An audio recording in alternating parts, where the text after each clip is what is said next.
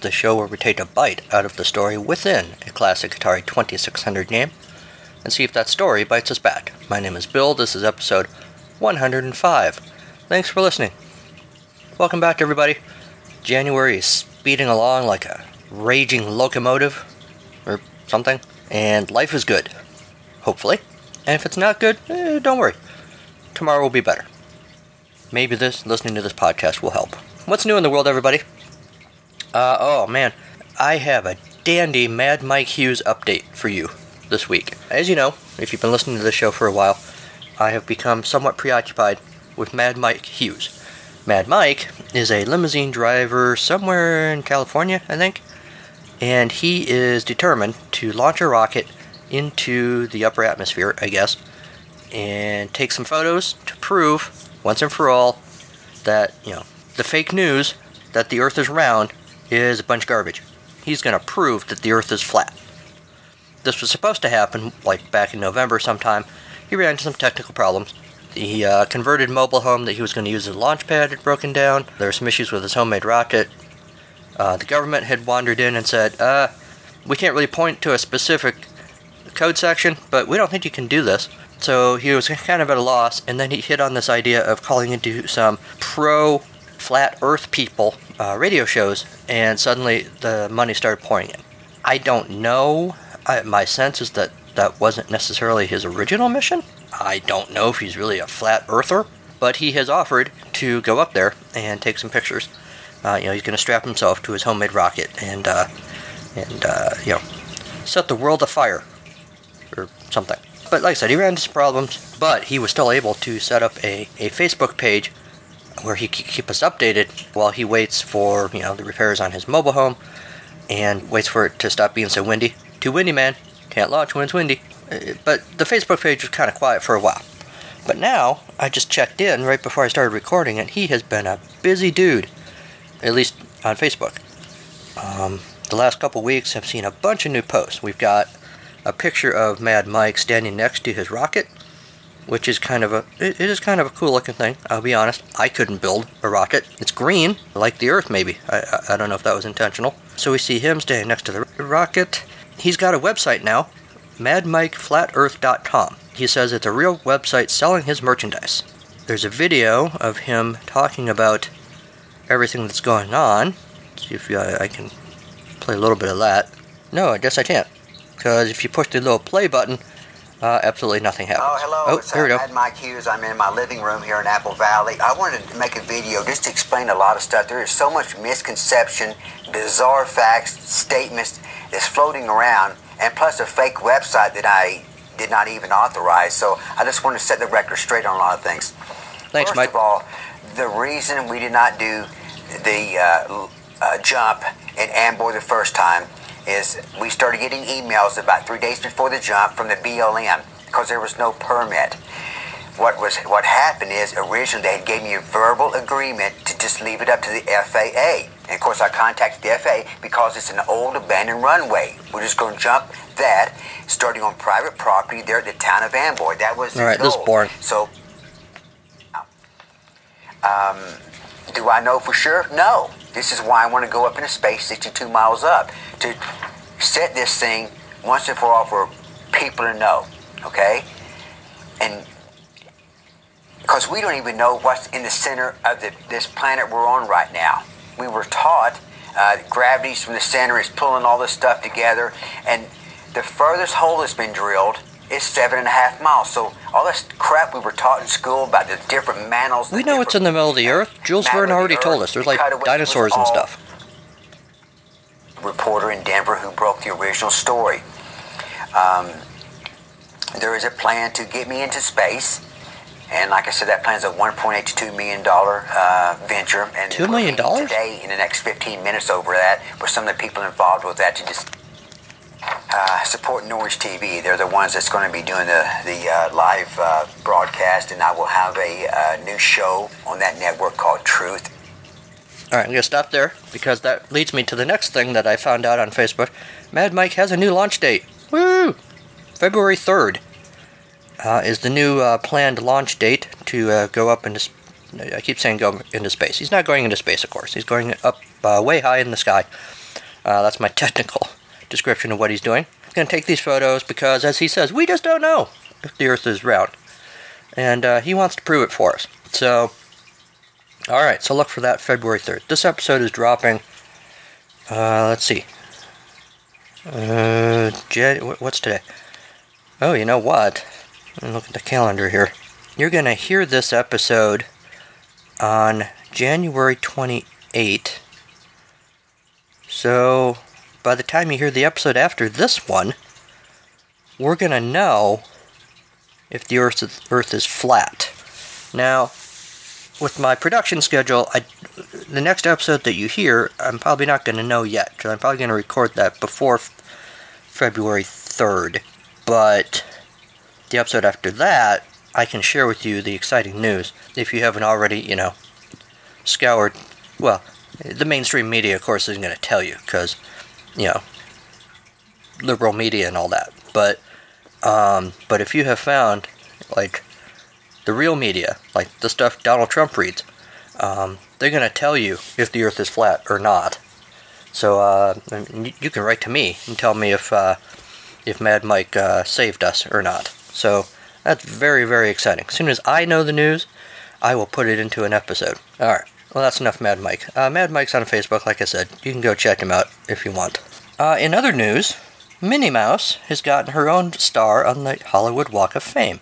Earlier this month, the polka dot wearing mouse, a longtime paramour of Mickey, who is, has recently celebrated her 90th anniversary in entertainment, uh, got a star on the Hollywood Walk of Fame.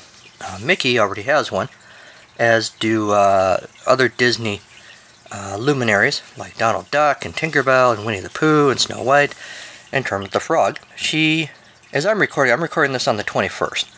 Uh, she is scheduled to get her star. she had a formal ceremony tomorrow on the 22nd. So by the time you're hearing this, she has gotten it. They're going to dedicate it uh, in front of Disney's El Capitan Theater on Hollywood Boulevard in the category of motion pictures. Disney CEO Bob Iger and pop star Katy Perry are going to be at the uh, unveiling.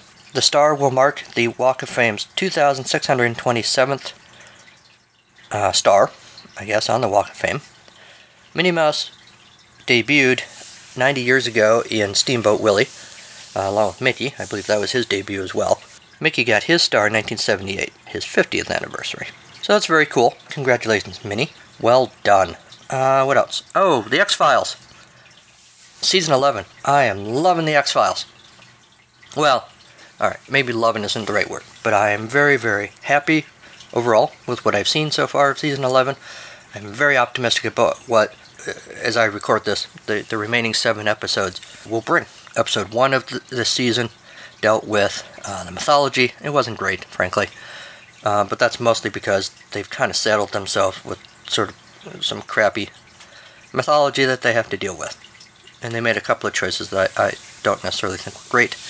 Uh, I'm hoping they will course correct uh, in the remaining episodes. Episode 2 wasn't entirely a mythology episode, but it felt more like a classic X Files episode. It wasn't quite there, but it was it was more like it, and it had a lot of things to like uh, to enjoy in the episode. Episode three was very much a callback to the way they used to make Monster of the Week episodes of the X Files, and it, with uh, you know a recognition that it's 25 years later. It, it was a lot of fun. It's not going to ever be considered one of the best X Files episodes, but I had a good time watching it. Really liked what I see, and I like the fact that the episodes are progressing. Right, I've enjoyed each episode more than the last, so I feel good about what's coming next. Season 10, uh, a couple years ago, they were clearly new to making the X Files after 20 odd years. Uh, it was pretty creaky. Uh, it wasn't there wasn't a lot great about it, frankly. And they only had six episodes. By the time you could see it in the episodes, by the time they started to figure out what they were doing, the season was over. This year, uh, they're off to a good start, and things are progressing nicely. If you have any X Files thoughts, um, go ahead and write me about those because uh, I enjoy it. It kind of fits in with the the uh, retro feel of, of the podcast, uh, which is why I like talking about this stuff. So, if you have any X Files thoughts, let me know. Got a little bit of feedback. If you recall, I believe it was the New Year's episode, New Year's Eve episode uh, on Tapper. I had talked about Twin Galaxies Pomeranian track for Tapper of recording uh, high scores. And I was very confused about what this was. It's Tapper and it's high scores, and there's something about Pomeranians, which I think is a tiny little dog, and why does Twin Galaxies care about little dogs? And I was very, very confused. And I made a comment, something to the effect of No worries, if I mess this up, friend of the show, Sean, will write to me and set me straight. And I'll be damned if he didn't. So I got an email from Sean. So he starts out the email. I guess I should email you, right? If for no other reason than to make your prediction come true. Wanted to give you some explanation behind the Twin Galaxies scoreboard. Twin Galaxies uh, keeps records for just about every conceivable video game platform. Arcade, in fact, if I remember correctly, Walter Day started the Twin Galaxies scoreboard in the 80s when someone as Arcade scored obscenely high on Defender and called Williams to see if they kept records on high scores. Their answer was no, prompting Walter uh, to start his own scoreboard. Um, they also track console, uh, and Phil Swear Damer has the world record on the 2600 tax avoiders, by the way. Uh, I still haven't played tax avoiders. Uh, I need to pick up a copy of that somewhere. Um, maybe played at tax time or something. They also track computer, phone, tablet, etc. This is me editorializing. Twin Galaxies, pretty preoccupied with high scores. Sean says the Twin Galaxies community is uh, very volatile, to say the least. Um, so they're fans, basically. Fans of anything. And this is me editorializing again. Fans of anything are pretty volatile. Uh, I've been a Doctor Who fan for decades, and yeah, they're pretty um, uh, uptight. So he says uh, the Twin Galaxies community is very volatile, to say the least, so I use it as nothing more than a scoreboard.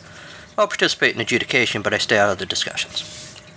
The, quote, you cannot vote, end quote, message you received was referring to, oh, I was uh, playing around briefly on the Twin Galaxy scoreboard thing, and I couldn't figure out what I was doing, and I just got this message that said, you cannot vote.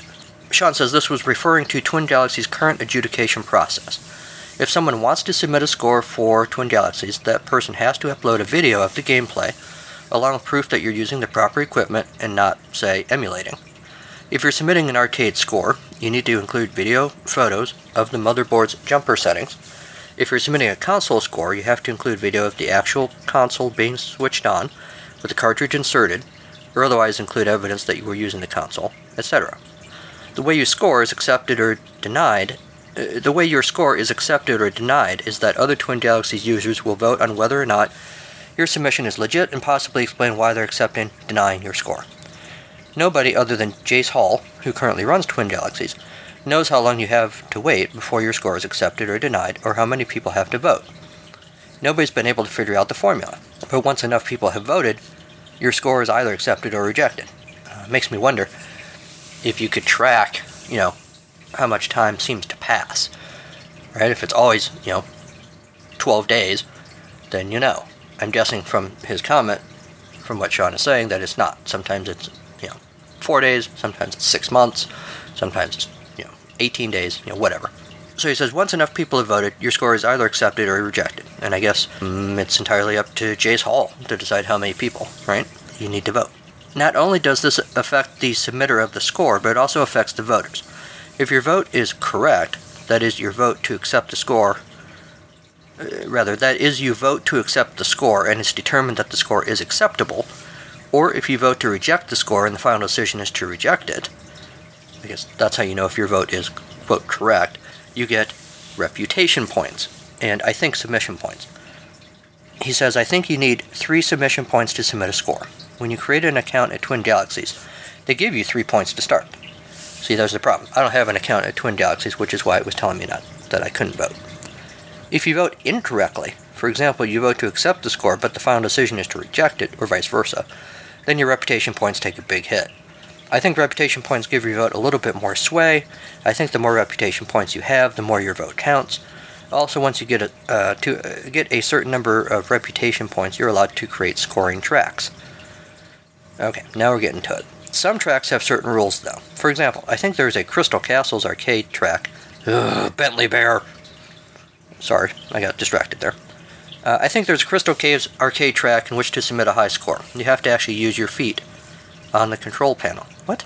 Let's come back to that later. And there are separate tracks, for example, for different game s- selections of the Atari 2600 Pac-Man. The Atari 7800 Homebrew Pac-Man collection has a few different tracks, one for Pac-Man Plus, one for Pac-Man, etc. Now, remember what I said about reputation points. Well, some guy who had enough reputation points decided to create a special track for the Atari 2600 Tapper.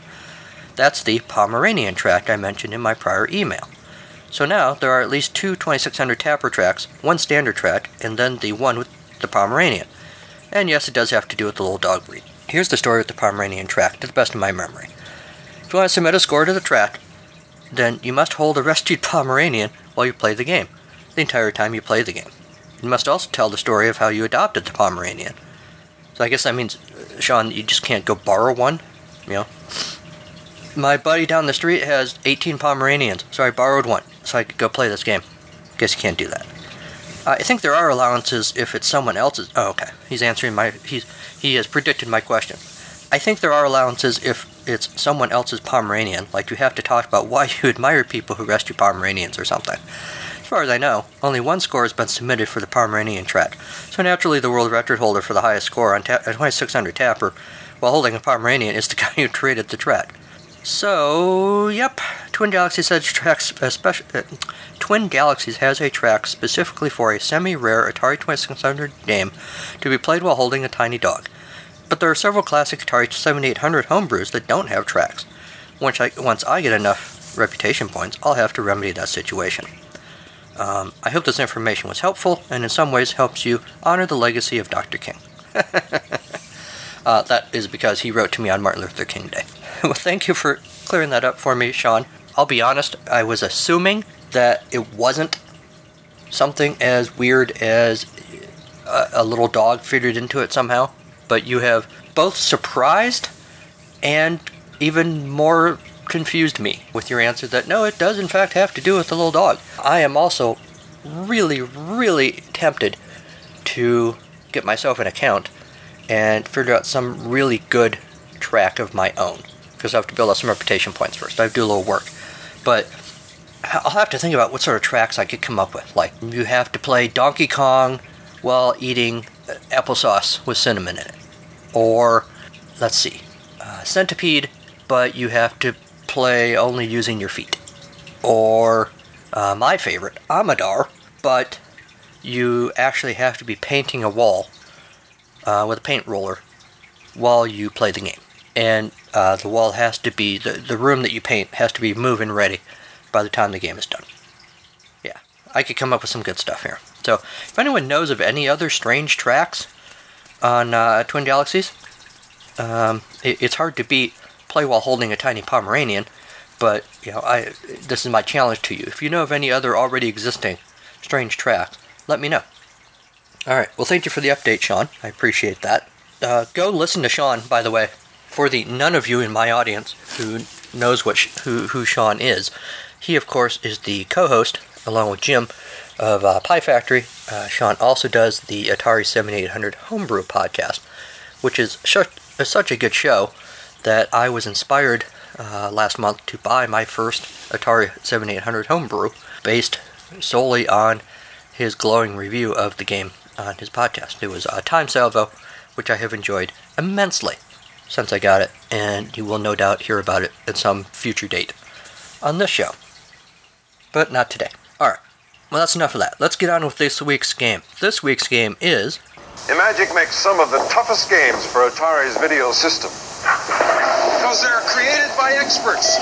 Meet the inventor of Star Voyager, Gorp. Oh, uh, how'd you do? Uh-oh. Gorp made Star Voyager just like his journey to Earth. Hi, Mommy. There were enemy ships, meteors.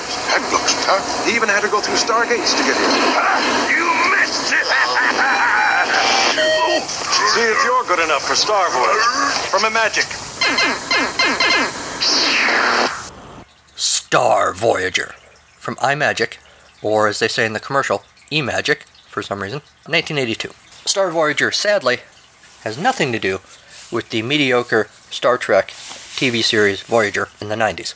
Instead, what we're told is, we're returning from a secret diplomatic mission, and the astrocruiser Star Voyager receives an urgent stellar communication. The message is Zakar has betrayed new treaty. Capital Starport under siege. Apparently, uh, in the future, in stellar communications, they can only speak in uh, telegramese. Capital Starport under siege. Keep wanting to say stop after every sentence. Relief imperative. Return immediately. Caution. Zikoran enemy ships. Patrol the seven star portals. Energy supplies limited. Refuel at each star portal. Hurry. Objective. Pilot Star Voyager through treacherous space. As you look out from the command bridge, stars rush past. Penetrate the seven star portals and save the capital starport.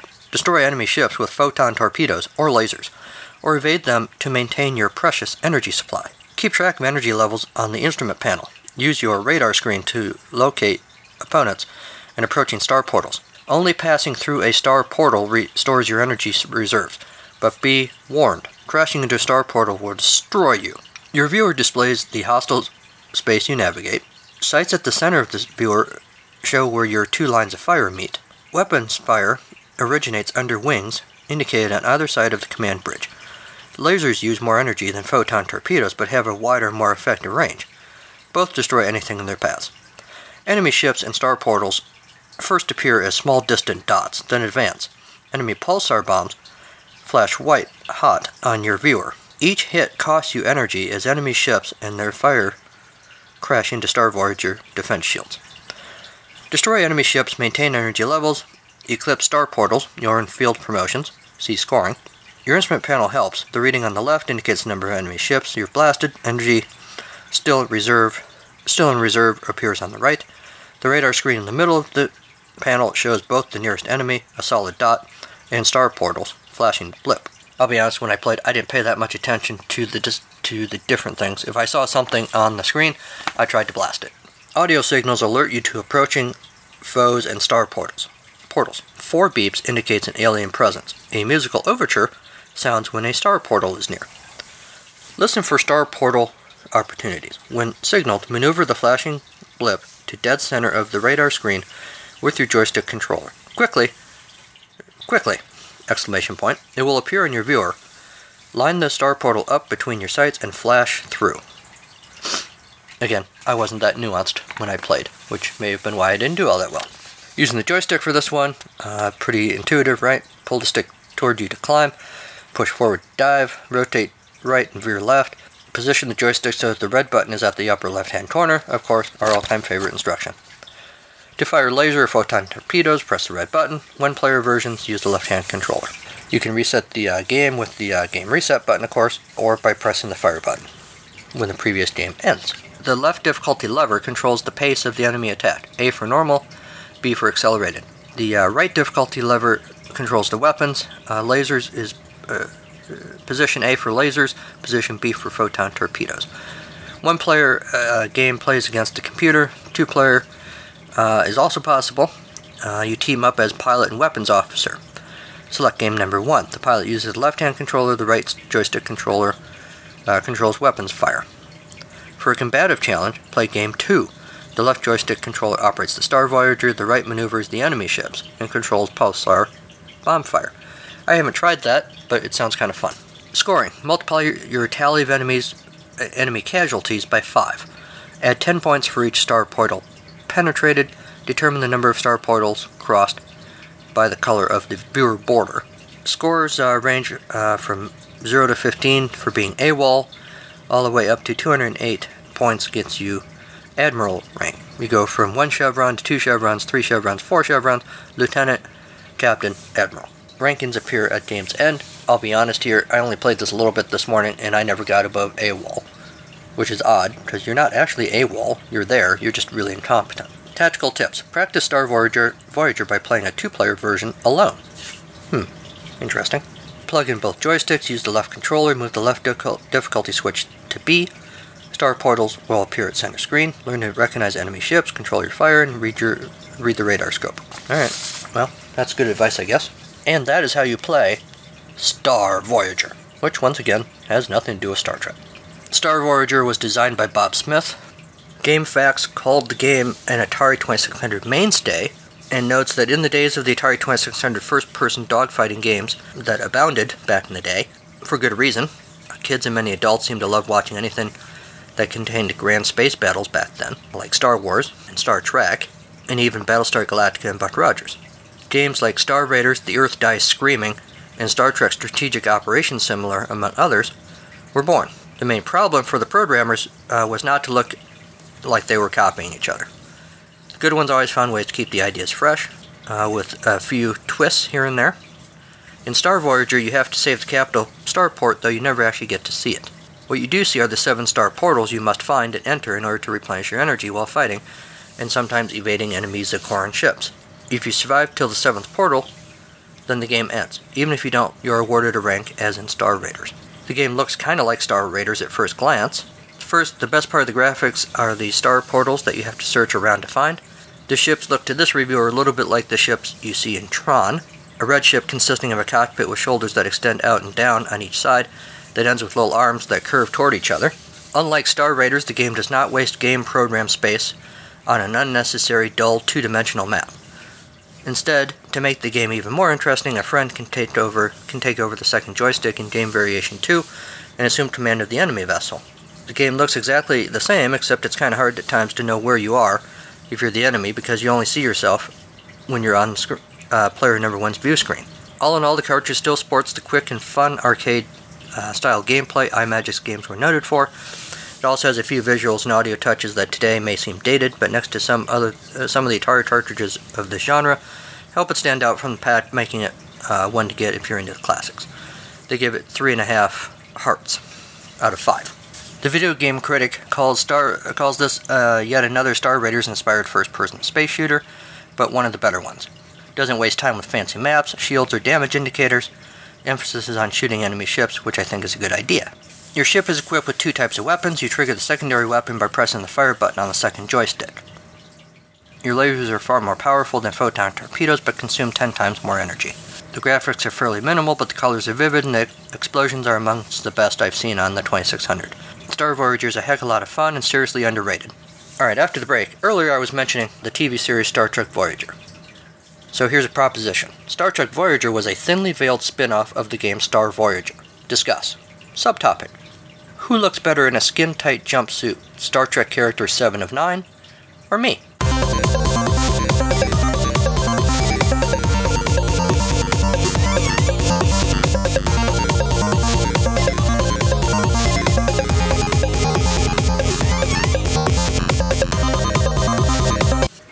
Are we lost? No, we're not lost. I know exactly where we are. Look, it's wide open road, nothing in front of us, but space upon space. I don't know, I don't really like this neighborhood. It's just a big empty space field. What could possibly happen? Oh, crap. Okay, I'm gonna say right off the bat, the beeping sound you're probably gonna hear in a second. That one creeps the hell creeps me the hell out. Yeah, stop it. I don't know why. It, the other noises. Oh, stop it. The other noises in this game don't really bother me. Ugh, that one does. I don't know if it's some sort of sense memory. I don't know what I'm associating that noise with, but it, it creeps me out. It. I want to say it's like the sound you hear just before you get certain medical uh, medical tests or something. I don't know. It's weird. Like, a, like is there a t- is there a tone when you get a CAT scan or something? I, I, I don't know. Anyway, as far as the game, it's what? It's basically a simplified version of Star Raiders, right? And I appreciate that. You don't have the clunky touchpad to deal with. Um, you know, it's a, a stripped down version of Star Raiders. You, you, you have your targeting. Um, you know, your, your sight. You just have to line up your shot with the, the enemy ships and fire. Uh, everything you need is right there on the one screen. You how many you've hit. Uh, you got the little radar uh, readout at the bottom. But a couple things. Uh, one, it's hard to tell that you're moving. right? The joystick is supposed to be moving you left, right, up, down, but you can't tell that you've moved. I actually put in another game just to make sure my joystick was working.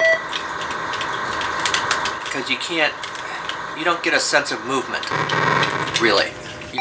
Feels like you're just sitting there waiting for the enemy ships to fly into your your sight. I kind of, I hate to say this, but I kind of miss the map that you could go to in, in like Star Raiders, even though I do not miss the touchpad and all the clunky extra stuff. All right. Uh, the other thing is because it's just like you're just kind of sitting there waiting. Here, I'll do it one more time. For stuff to show up in front of you, you don't have a whole lot of time to react. I mean, I know you have the little radar screen, but before you know it, they've already blasted you, and now the game's over again already. So that's disappointing. But it does allow me to say, back to you in the studio.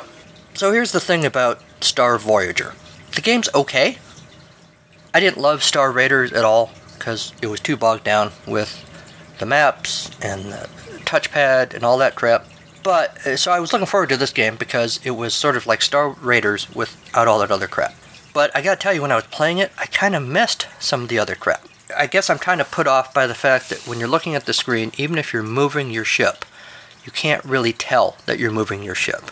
You can see the enemy on the view screen, but you don't really know where they're to show up. And as soon as they show up, of course, they're blasting away at you. And you don't have a whole lot of time to react. You're just sort of firing blindly when something comes into your field of vision. I think the game looks okay, especially for 1982. I don't know if it's just that I'm not necessarily wowed by, you know, the, the space shooters, I guess. I, I can't really think of one that really excites me you know, one of this type. I mean, like the Star, the Space Invaders and Galaga, Galaga, Galaxian, all those. I like all of those, but these sort of you know, targeting, uh, you know, locking on the the sights and the radar screen and all that stuff doesn't just doesn't seem to do a whole lot for me, for some reason. So maybe that's the problem. But I'm not bowled over by this game. I don't hate it, but I'm not bowled over for it. Um, I mentioned some things in the field report that were frustrating me, and even now, having thought about it a little bit more since I played the field report, I kind of still feel the same. The things that frustrated me when I played it still frustrate me. I don't love this game. I probably won't spend a lot of time with it in the future. Although, having said that, I think I am going to try the two player variation, you know, by myself and see if that adds to the fun. Maybe spend a little more time trying to use the uh, the two types of weapons, the lasers and the photon torpedoes together, see if that helps any. If you guys feel strongly one way or the other about my sort of meh opinion of Star Voyager, go ahead and write to me and let me know. Okay, so now, you know, that's all well and good. But of course, what we care about on this show is why Voyage Among the Stars? Why do we hate the Zakorans? What is going on here? For the story today, which is another little song or a little poem or something, you have to imagine a little Jiminy Cricket. We were talking about Disney earlier, so imagine a little Jiminy Cricket sitting on your shoulder. You know, gosh, Pinocchio, cheer up. You know, that kind of thing. Uh, he's trying to, uh, you know, sort of the uh, "When You Wish Upon a Star" sort of moment from Pinocchio. Little little uh, little Jiminy helping you out there. So here we go. When a star is born, we voyage among one or two. Among the dangers is this: that a Zakor ship wants you to go kabloo. When you voyage among the stars, makes no difference what treaties there are. Anything lasers and photons can blast, you'll do. If your starport is in your dream, no defense is too extreme. When you voyage among the stars, as space soldiers do, fate can be kind. But diplomats bring to Zakor above the sweet fulfillment of secret plotting. Like a bolt out of the blue, instrument panels and radar too show energy there among the stars, so your ship can fly true. When you voyage among the stars, makes no difference who you are. Unless you're Zakoran, then we'll get you. If your energy core is out of steam, no embattled refueling port is too extreme. When you voyage among the stars, as voyagers do, fate is a kick in the behind. Zakor distrust brings to those who love the bitter fulfillment of secret plottings, like photon bolts out of the blue. Fate steps in and drills you through. When you voyage among the stars, your dreams may defeat you.